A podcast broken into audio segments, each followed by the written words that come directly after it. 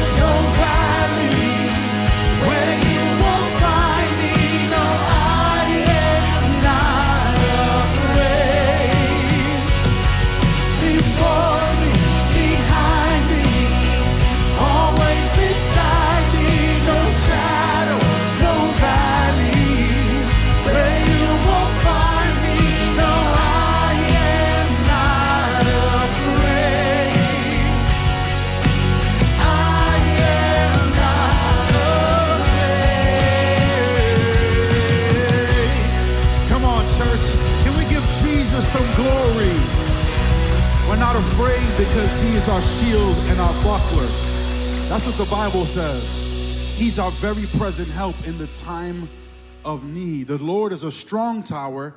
The righteous run into it, and they are what? They're safe. They're safe. Amen. We're safe in the presence of God. So good to be with you. I'm Pastor Jelani, one of the pastors here at Grace. Awesome to be worshiping with you, worshiping with our community online. Welcome. So grateful for you to be here. Maybe we can turn in this time to someone and just greet them in the Lord. We got some great weather. Let's just give someone some godly energy of love.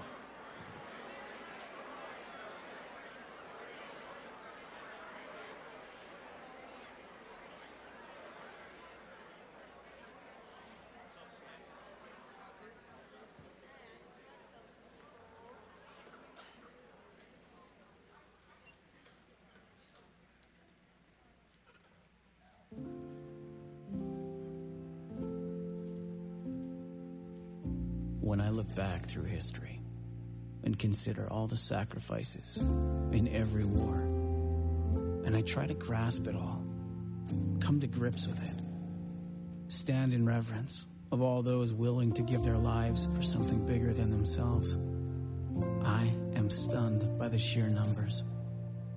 All those lives, all those families serving their country.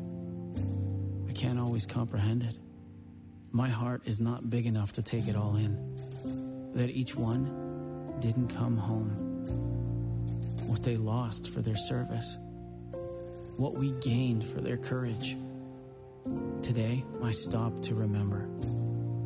Every single number is one soldier, one sailor who got up in the morning and put on a uniform, one Marine who answered the call to fight for freedom one airman who knew the cost and went anyway, one man or woman who paid the ultimate price for many, and the freedom I live in now.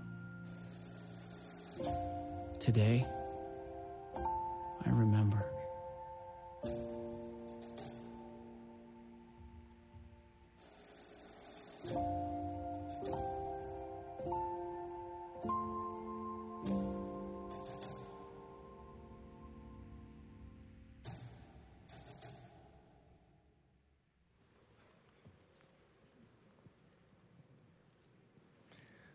Well, welcome to Grace Church on this Memorial Day weekend. We do take a moment to honor those who paid the ultimate price to protect the freedoms that we do have here, one of those including the freedom to worship together this morning. My name is Josiah. I'm the pastor of Young Adult Ministries here at Grace Church. And my name's Hope. I'm the production resident here at Grace Church. Congrats on finishing one full year of the residency program. Thank you. I can't believe it. yeah. I want to, yeah. Thank you.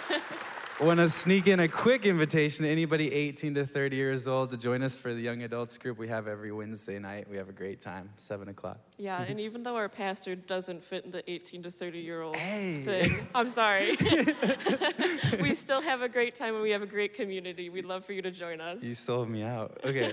Uh, our mission here at Grace is to exalt Jesus Christ by making disciples who love Jesus, grow with others, and serve the world. And we have a few opportunities to share with you about ways that you can do that love, grow, and serve this summer.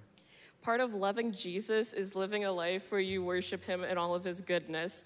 And next week, on June 8th, our Grace Worship team is celebrating the release of their first original worship album.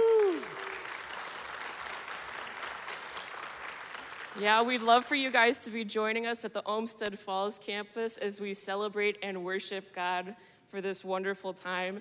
And we're also going to be featuring some talented student worship leaders as well. So join us next week at 7 p.m. at the Olmsted Falls campus. And I'll be running the merch table. You can get t shirts and CDs. It's going to be a great time. Can't wait. One, one way to stay in a worshipful state is to celebrate the stories that God is writing in people's lives. A week from next, oh, a week from Sunday, over, also at the Olmsted Falls campus, we're going to be hearing from the Harrington family, a whole family who just spent three whole months on mission in Africa, and they're going to share with us stories about what God's been doing in and through them. If you want to look back on this summer and see that you leveled up, not just on the amount of vitamin D you've taken up in the past couple months, but also on your knowledge with God. We've got a couple summer classes for you. First, if you've made a decision to follow Jesus recently, the basics class is going to be a great group of people to grow with you as you discover what it means to live your life with Jesus. If you're a parent, maybe you ask this question to yourself, like I do a lot Lord, am I doing a good job honoring you as I raise these little ones? And how can I get better? Well, we've got a parenting class coming up. I want you to know about it. It's based on a video series by Chip Ingram, but it's led by people from our church that are like, I'd call them like the A list of parents and leaders. We got Pastor Jonathan and Mary on the team. We got Kareem and Renelle Smith. And we got Mike and Debbie Rush leading that class. You probably won't want to miss that one. Yeah, I mean, I'm only a cat parent, but I'd still like to take that class myself. Lastly, we have plenty of ways to make your summer meaningful by serving others. If you're willing to experience life in someone else's shoes and serve in your community, we've got a couple new opportunities coming up for you. First, we're going to be building a team to go to West Virginia in July. And then a couple months later in October, we're going to build a team to partner alongside Envision Cleveland to serve in the city. Both uh, mission trips are going to have informational meetings next Sunday. And if you have any questions, there's more info in the bulletin. And a couple local ways to serve. We've got Beulah on the Road coming again. This is to our Olmsted campus this year. Uh, this is for those who recently finished kindergarten through, let me get it right, sixth grade. My first grader is going to be there and cannot wait. Uh, the team of counselors from Beulah Beach partners with the Grace Kids staff and runs the show and does a beautiful job. But we could use help from you uh, hosting some counselors in your home or helping with meal prep. Or if you'd like to donate to scholarships to make it more feasible for some families to send their kids, those would all be great options to jump in. If you're a little too old to be going to summer camp with Beulah, we do have some more fun stuff going on. We've got our classic car show that's starting up on June 2nd. If you'd love to be in community with those that are coming to Grace to show off their hot rides and uh, even just talk about God with them, or you can also uh, serve at the grill, visit with other guests, and help with uh, t- set up and tear down. That classic car show is going to be right around the corner here. If you want to learn more about any more of the opportunities that we've shared with you this morning, uh, you can check out our online bulletin. It's really easy there. Also, on that same page, there's a link to give. Uh, it's your giving that makes it possible for us to make a local and global impact. If you're a person that likes to give in person, no worries. We still got boxes at the doors here in the worship center. You can always come in and bring a check to the church as well. If this is one of your first times visiting with us, we'd just like to say welcome again. And if you're online, you can just click the I'm new button. But if you're in person here, we'd love for you to take a uh, stop at the welcome desk after service. We've got a little gift for you there. Now, let's stand and continue worship as we sing one of the original worship songs and just open our hearts back up to God. Amen.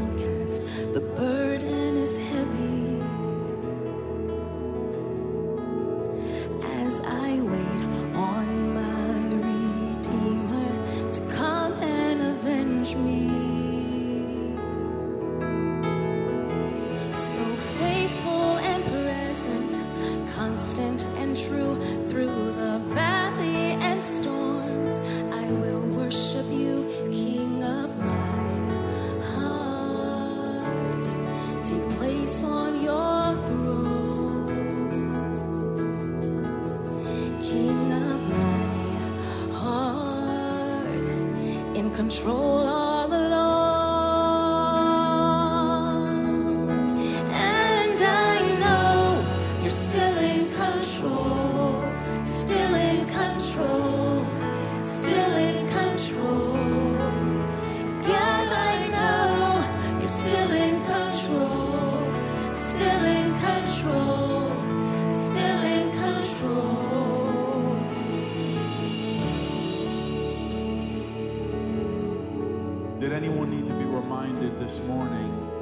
God is still in control. Even in the midst of what we're seeing, He's still sovereign. He's still ruling, He's still reigning, He's still working, He's still moving, He's in control.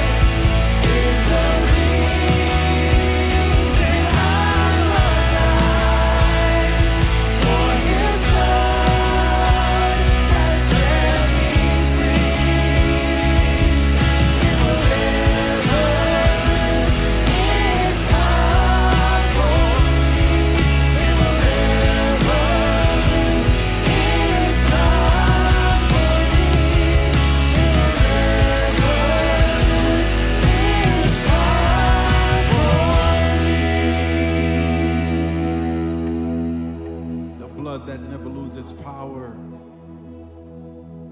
We bless you, Lord, for what you've done, your sacrifice, our shield and shepherd.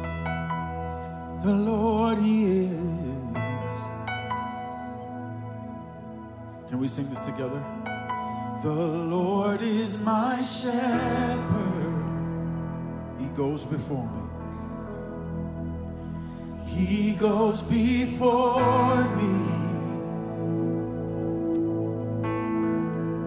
Defender behind me. No fear in him. I won't fear.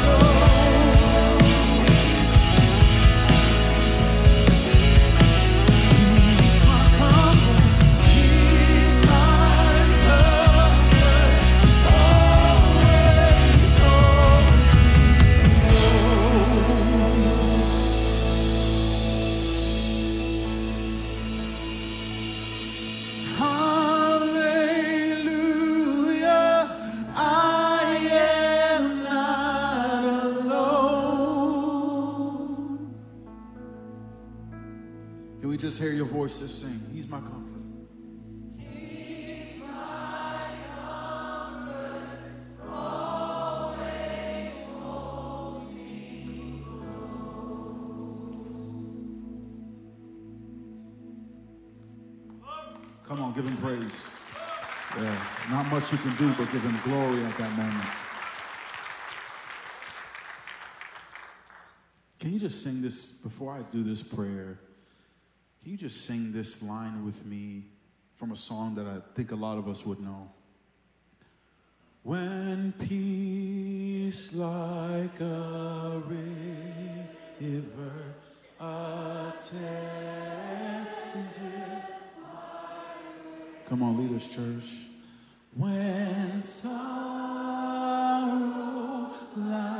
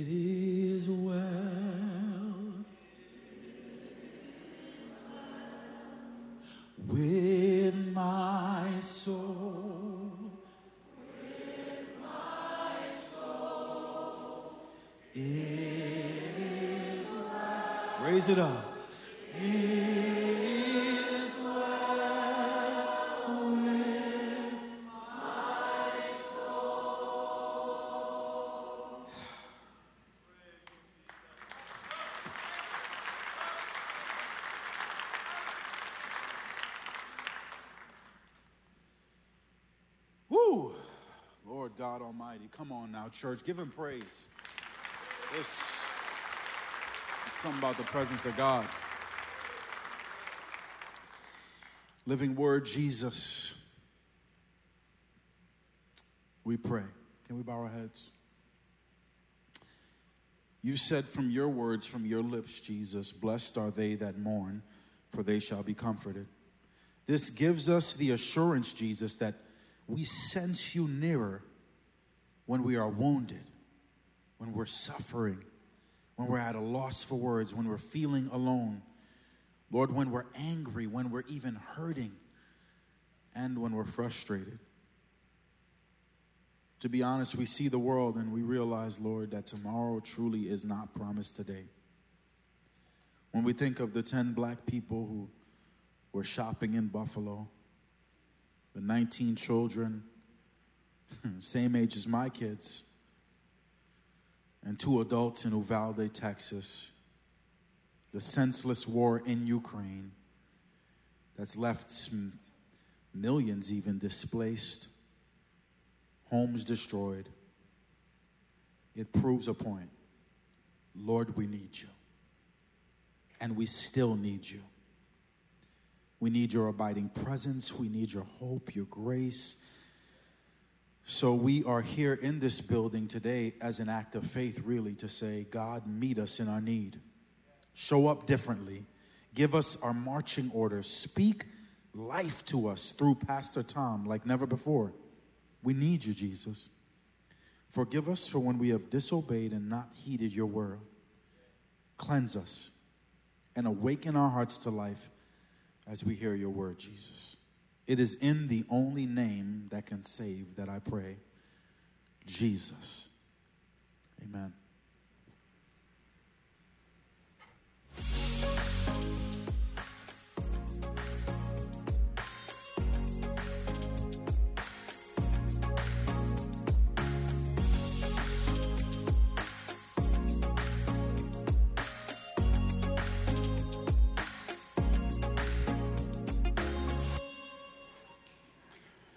Well, good morning, Grace Church. We're going to continue our study in Romans. If you have your Bible or turn in your smartphone to Romans chapter 12, verses 1 and 2. And today kind of marks a, a major turning point in the book of Romans because we come across the word here, therefore.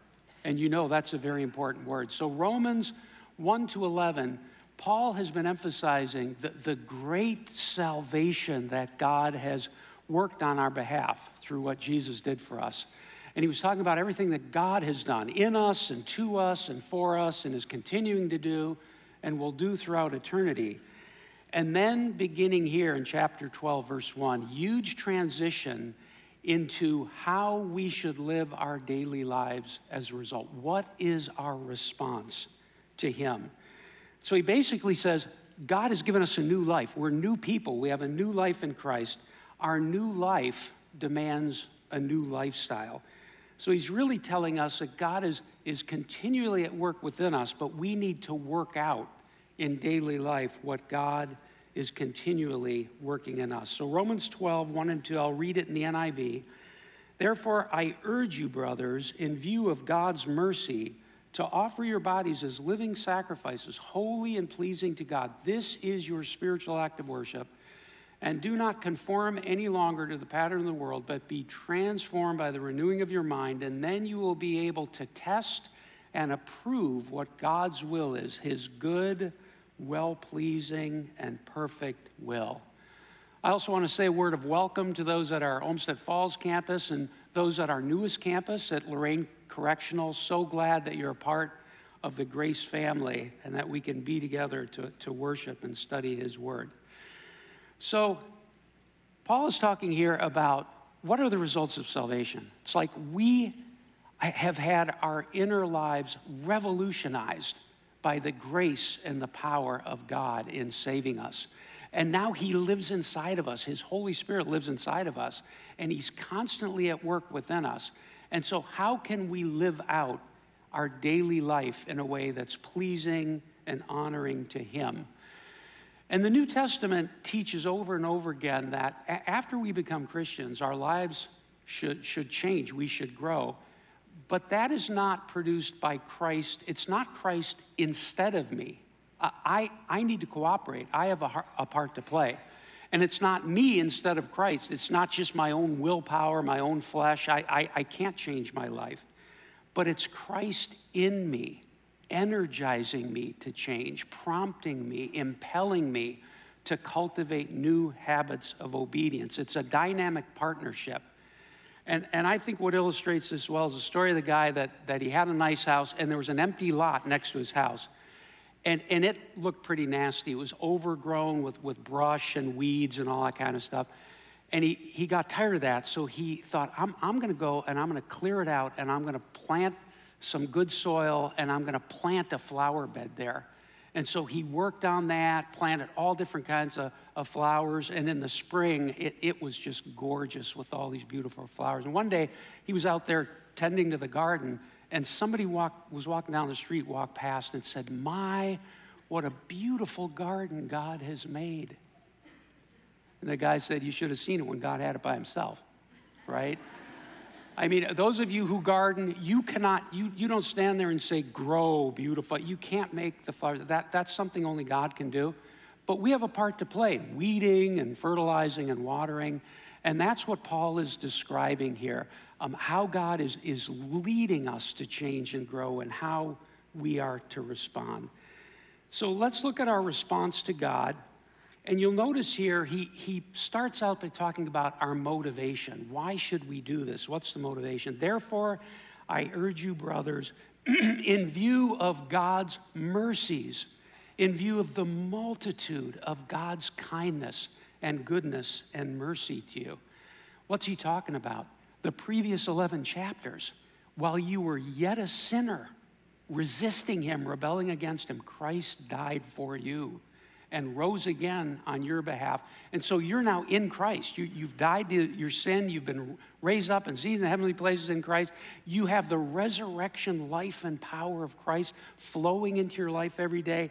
And He's at work to change you, and you owe it all to His grace.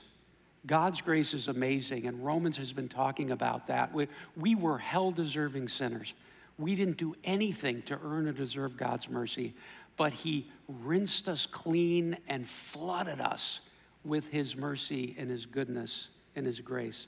So he's talking about gratitude. Gratitude, grateful love should be driving our, our daily seeking of God and cooperating with him in our lives. And a, a key part uh, of, of what God has done for us is in Romans 5 5. This is an amazing verse.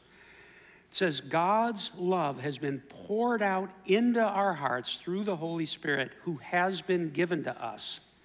And the, the Greek verbs are really important here. It says, God's love began to be poured out in our, our hearts at a time in the past, at the moment that we were saved. But God's love continues to flood into our hearts day after day after day. And what that love does in us is it, it kindles, it awakens, it sparks in us a responsive love for God that is fed and fueled by the Holy Spirit every day. 1 John 4:19 says the same thing in different words. We love, characteristic of, of a Christian, we love God, we love our neighbor. Why? We love because God first loved us. And that awakened a, a responsive love in our hearts. What's the first fruit of the Spirit? The first quality that the Holy Spirit produces? What's the first fruit? Love. And so our love for God is, is nourished and replenished by His love for us. And as we remind ourselves daily of this incredible past, present, and future we now have as, as God's people that we didn't deserve, th- that moves us to, to, to surrender our lives every day to God in a fresh way. And then he goes on to, to say another thing that, that kind of fuels our motivation, and that is we have a new relational status with God. We are new people. We are holy sons and daughters of God, adopted, loved, chosen by Him, destined for eternal glory, and He is going to get us there one day. And this makes Christianity unique. Every other religion in the world says, obey God, do this ritual, jump through this hoop in order that you might be accepted and valued and forgiven by God. Christianity alone says the exact opposite. It says, because you have been saved by grace when you weren't looking for it, didn't deserve it, because you have been accepted and, and loved and forgiven by God. Therefore, obey Him. Show your gratitude by how you live. Uh, salvation through the free gift of God. Salvation is not the reason for our salvation, It- uh, uh, or I'm sorry, obedience to God, love for God, living for God every day is not the, the reason for our salvation. It's the result of, of our salvation. It's not the cause of our salvation, it is the consequence of our salvation. And so we are new people and we are being renewed day by day, and God is continually at work in us through the Holy Spirit to help us cultivate new ways of living, new patterns of obedience to God. So the end of verse 1 is a reminder to keep responding in this grateful way to God. And what does that look like? If we're truly grateful and truly want to please God, we will offer ourselves to Him every day as a living sacrifice. We will live before the face of God as a sacrifice of worship that is well pleasing to Him. So our, our response impacts all of our life. You know, we don't have a, a religious compartment of our life and then all the rest of our life. No, Th- there's no distinction between the part of our life that is lived before the face of God. Every moment of our life is lived before the face of God. And so our, our, our worship, our service, our obedience to Him, affects all of our life, um, every part of it not just the religious compartment. And he gives a couple of examples here. First of all, he says, the result of salvation, it, impacts, it changes our mindset, our outlook on life, our frame of reference. We have a new sensitivity to God, we, we have a new Godward orientation. And so that just doesn't affect what we do, it affects why we do what we do, it affects our motive. And there's a couple of striking examples that Paul gives us. One of them is in 1 Corinthians 10:31. It says, "So whether you eat or drink or whatever you do, do it all for the glory of God." Now, what could be more mundane than eating and drinking? But he says, now, as a child of God, out of your gratitude for him, out of your love for him, everything you do, even something as simple as eating and drinking, should be done with, with a heart that is grateful to God. And, and if we do that, we are glorifying God, we're pleasing God. So this morning, I drank blueberry flavored coffee. What a gift from God. and oatmeal with banana and blueberries on it to the glory of God. Have you ever thanked God that He created our bodies with taste buds and a beautiful variety of, of delicious foods? So at, at lunch today, when you bow your head before you eat, thank God for creating you with taste buds. Isn't that generosity? God didn't have to do it that way. But we experience His love and His generosity every day. We need to cultivate just that Godward, thankful attitude. And then he says something else here really shocking. He says that, that part of our, our worship and service to God should involve our secular job. Now, by the way, if I ask you, does anybody here have a secular job? Not one of you should raise your hand because the Bible teaches that all work is sacred, it's pleasing to God, and it should be done for God's glory. Colossians chapter 3, some amazing verses. Paul here is talking to slaves in the Roman Empire. Now, slaves in the Roman Empire were not usually mistreated. They were more like employees, really. Many of them had good working relationships with their, with their, their masters. But look at the shocking thing Paul says in Colossians 3. He, he's speaking to slaves. Whatever you do, work at it with all your heart as working for the Lord, not for human masters. Since you know that you will receive an inheritance from the Lord as a reward, it is the Lord Christ you are serving. Anybody here need to repent today? Right? That mean, ornery boss of yours, uh, the Bible says that your true boss is actually above him. Uh, When you do your job well, when you do it faithfully, when you do it honestly, when you work hard, that is well pleasing to your true master. And he's going to reward you in eternity for that. That should revolutionize our view of, of our job. Um, I heard about a guy that uh, he was a Christian and he went to a seminar that was talking about this how your work matters to God and your work is really service and worship to Jesus, and you will be rewarded for that. And after that, whenever, whenever anybody asked him what he did for a living, he said, I'm an ordained plumber. And uh, you, are not, you are an ordained teacher, an ordained manager, an ordained housewife, an ordained retiree. And, and that mindset should begin to govern how we go about our job more and more because all of life can be worship and, and service that, that is a well pleasing sacrifice before God. That's what he calls us to. And then he says one more thing at the end of verse 1 about this worship. And the NIV translate it this way, this way If you live all of your life as a living sacrifice to God, this is your spiritual act of worship. That's not a very good translation. The Greek word is logikos. We get the word logical from that word. Nobody has ever loved us as much as Jesus has loved us. Nobody has ever done for us as much as he has done and is doing and will do for us. And isn't it only rational and sensible that we should show our gratitude to him by loving him back, by seeking to please him and worship him in, in how we live? And so that's, that's the point that Paul is making here. Um, God's love has been poured out within our hearts. And if God loved us enough to send his son Jesus to die for us, to save us, doesn't it make sense that all of God's commands in the Bible are also an expression of his love? Nobody loved you better than, than God did.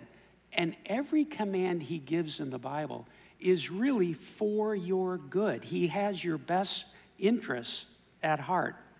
I love the way Deuteronomy, even in the Old Testament, Moses is giving the laws. You see the loving heart of God shine through.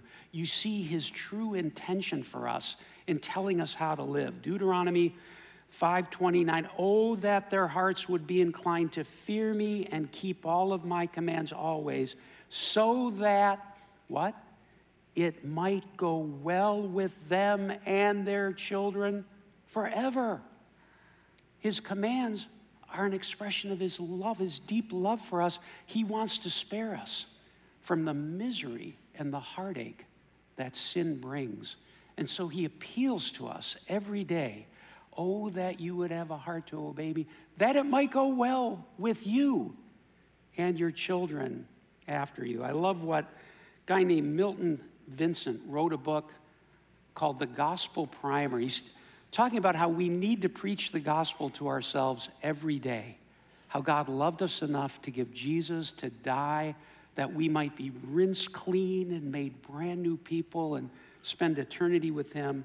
And he's talking about this issue that God's commands in His Word are really an expression of how much He loves us. So he says this If God loved me enough to sacrifice His Son's life for me, then He must be guided by that same love when He speaks His commandments to me. What com- His commandments really are, they are friendly signposts from a heavenly Father who is seeking to love me through each directive so that I might experience his joy and his fullness forever. Now, this is radically countercultural, isn't it? I mean, the world looks at the Christian faith and the ethical teachings of Christianity and think, what a killjoy God is. He's a heavenly killjoy. He wants to rob people of all their fun. You know, the exact opposite is true. I love the way John Piper talks about this, one of my favorite Piper quotes. He says, God is not a killjoy. No, he is against anything that would kill our joy. The only thing he wants to kill is stuff that would corrupt our souls and bring misery into our lives. So he's not a killjoy. He is against anything that would kill our joy. And, and that's what motivates us and guides us when we remind ourselves daily of all the stuff Paul talked about in Romans 1 through 11. While we were yet sinners, Christ died for us. And, and, and we can walk in newness of life as a result of that. And then we go on to the next part here, and Paul gets specific here. He says, respond to Jesus specifically. Verse 2, he gives a couple of specific ways, and there's a negative one, there's a positive one. The first one is protect yourself spiritually, resist the corrupting influence of the world. Literally, the verse is stop letting the world around you corrupt you and squeeze you into its mold. We live in a hostile environment. Amen? The world is no friend to the Christian in his efforts to live a holy life. And so the Bible knows that. So stop letting the world around you squeeze you into its sinful mold. And that means one thing we need to do daily is to avoid any people or places or things that we know are going to lead us down the path into sin. It also means that, that we need to monitor our eye gate and our ear gate. We need to monitor what's coming into our minds and hearts through what we see, what we watch, what we read, what we listen to. And we need to, to turn away and resist and try to avoid that as much as we possibly can. And the reason is um, we are either spiritual thermometers that blend in and conform to the environment around us, or we are spiritual thermostats, which raise the spiritual temperature and improve the spiritual condition of those around, around us. So we're, we're either being corrupted by a sinful world or we are contagious and, and, and elevating the spiritual condition of those around us. And God wants us to grow to be able to do that more and more. And then he says, keep on receiving from God what, what God wants to, to build in to our lives. Literally, what he says is, be continually metamorphoed is the Greek word. We get an English word from that. What is it? What is it? Metamorphosis, right? He says, allow God to continually metamorpho you from within. And what, is, what does that word mean? It means a deep inward change that God works that leads to a visible outward change. And the truth is that when you become a child of God, when you open the door of your life to Christ, the Holy Spirit comes to live deep, deep within your soul, at the core of your being, to produce the fruit of the Spirit, God-like character qualities, and to impel you to live a new way and to engender within you new habits and patterns of living. That's the work of the Holy Spirit. He's continually transforming us from within, hitting the refresh button on our love for God, our passion for God, our desire to please Him and, and be a blessing to other people. And so we are the metamorpho in this case. He is the metamorpho and he does that life transforming work through his Holy Spirit within us. Now, when we think about, about a metamorphosis, that word, God has given us an amazing, amazing example of that in nature.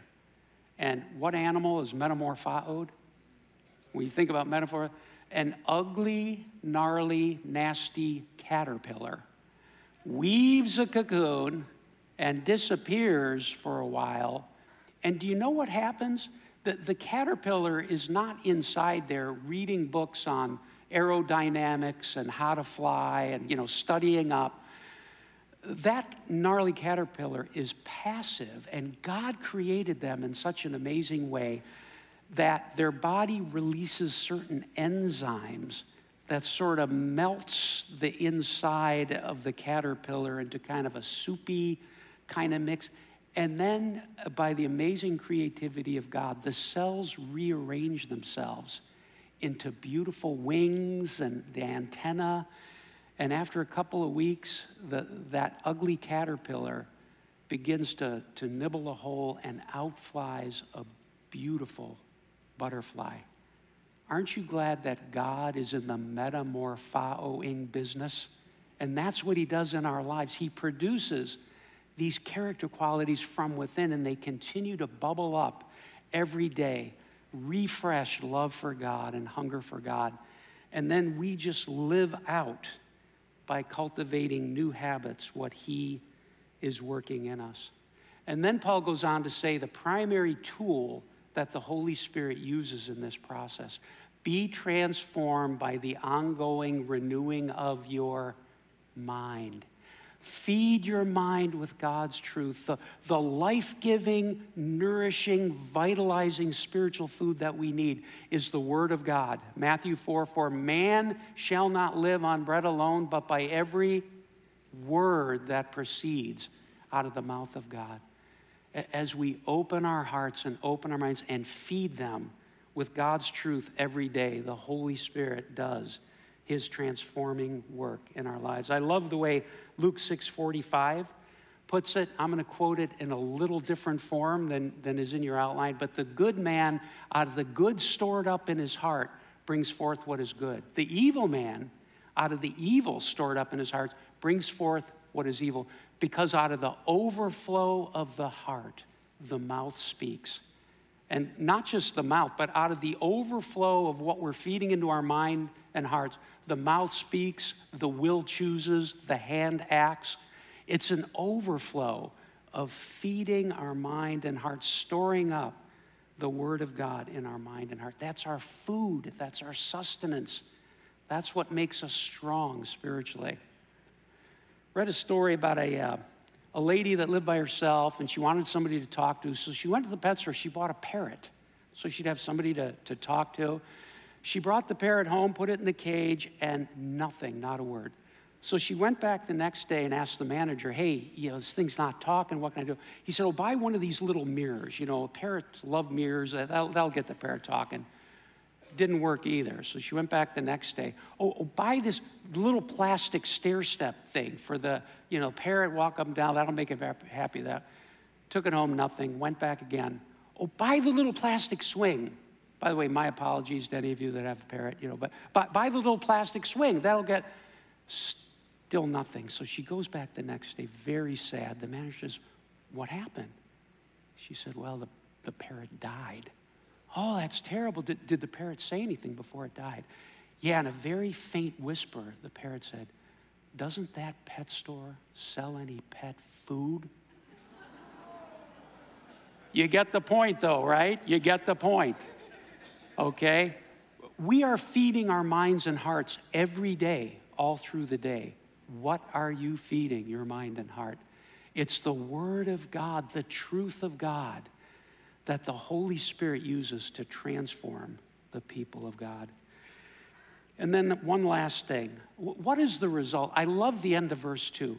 What is the result for people who have come to faith in Christ and are seeking to worship Him and show their gratitude in all of life and are feeding their, their souls with God's word and seeking to cultivate new habits of obedience?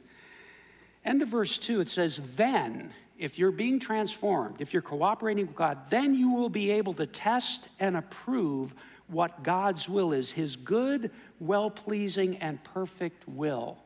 This could be called the test and see principle. Psalm 34 t- uh, test and see that the Lord is good. Um, what Paul is saying here, what this word means is you will test and see and learn in your own experience that God's will is good and well pleasing and perfect if you follow Him with all of, our all of your heart. This is something that we experience more and more. I can testify this in my own life how when I've stepped out in faith and pushed myself to obey, I have virtually always experienced and seen and felt that God's will is good. God's will is not always easy, but God's will is good. It's well pleasing to God, well pleasing to you, and it's perfect. God's way is the best. God's way is the right way to live. One last illustration here about uh, one of my missionary heroes. There was a missionary named Samuel Zwemer. And back at the end of the 1800s, Samuel Zwemer and his wife and their two very young infant daughters went to the Middle East to, to be missionaries to the Muslim world. And they got there, and it was miserable. The weather was hot. It was blazing hot. It was uncomfortable. The, the population was resistant, was not really open to the gospel. Their, their work was difficult. But they stayed, they endured, and they came to experience and see and realize that God's way is good and well pleasing and perfect. And after many, many years, of ministry there. This is what Samuel Zwemer said in looking back.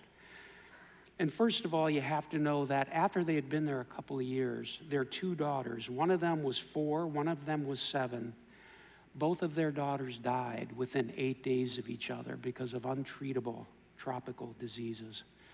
But by the grace of God, they persevered, they, they plunged forward, and by God's grace, they endured for, for many, many years. And what Samuel Zwemer said as an older man, looking back on his life, listen to the conclusion he drew. Listen to his words. He said, Yes, it was difficult, but he says, looking back on it now, the sheer joy of it all comes back. Gladly, gladly would I do it all over again. How do you explain that? He had tasted and seen by his life, by his obedience, he had tasted and seen that God's way is best, God's way is right, that God's will is good and well pleasing and perfect. And that's what I've experienced so far in my Christian life. Uh, I'm a baby Christian. I've only been saved about 48 years or something like that. Um, but this is my experience too, and I'm sure many of you could testify to the same. So God has given himself fully to you in salvation. Won't you give your life fully back to him every day with a fresh commitment, a, a fresh surrender to him? Let's pray and ask, ask for his help. Lord Jesus, nobody has loved us or could possibly love us as much as you have, Lord. You proved it by your death on the cross. And Lord, thank you for your word. Thank you for your spirit. Thank you that you are at work within us constantly to produce Christ likeness, to produce your good fruit.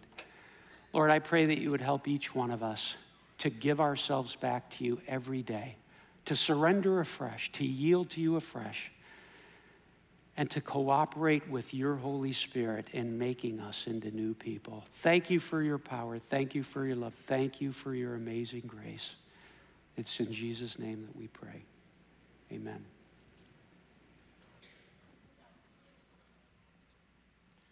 Can we stand together, church, as we declare his goodness?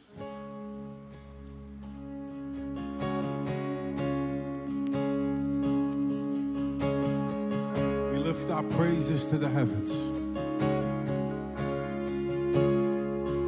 I love you, Lord. Oh, your mercy never fails me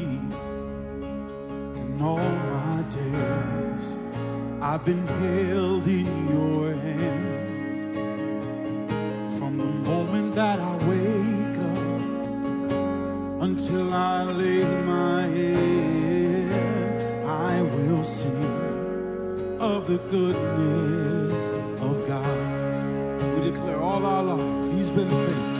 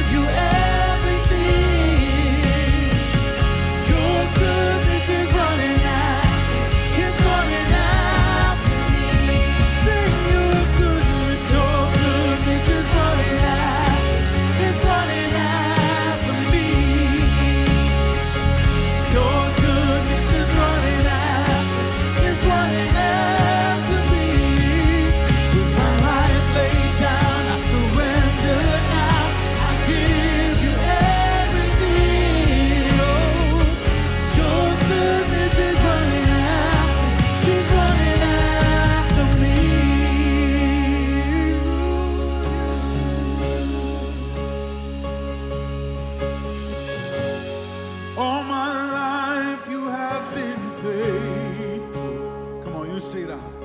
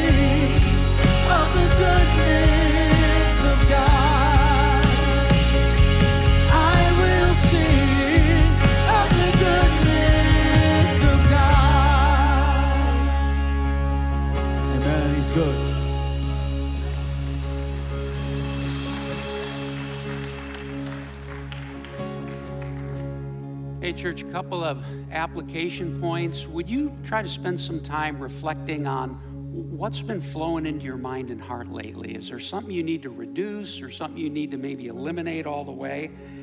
And then, are there any steps you could take to ramp up the quantity or the quality of your intake of God's Word? There have never been more resources good study Bibles, podcasts, Christian radio, uh, classes here, seminars. So, what could you do to, to ramp up the quality? One good thing I would encourage you to do is memorize a couple of verses on God's infinite love for you to keep your heart warm in response to that. And uh, remind yourself, remind yourself, preach the gospel to yourself regularly to keep your heart warm. Hey, have a great holiday weekend. See you next week. God bless you.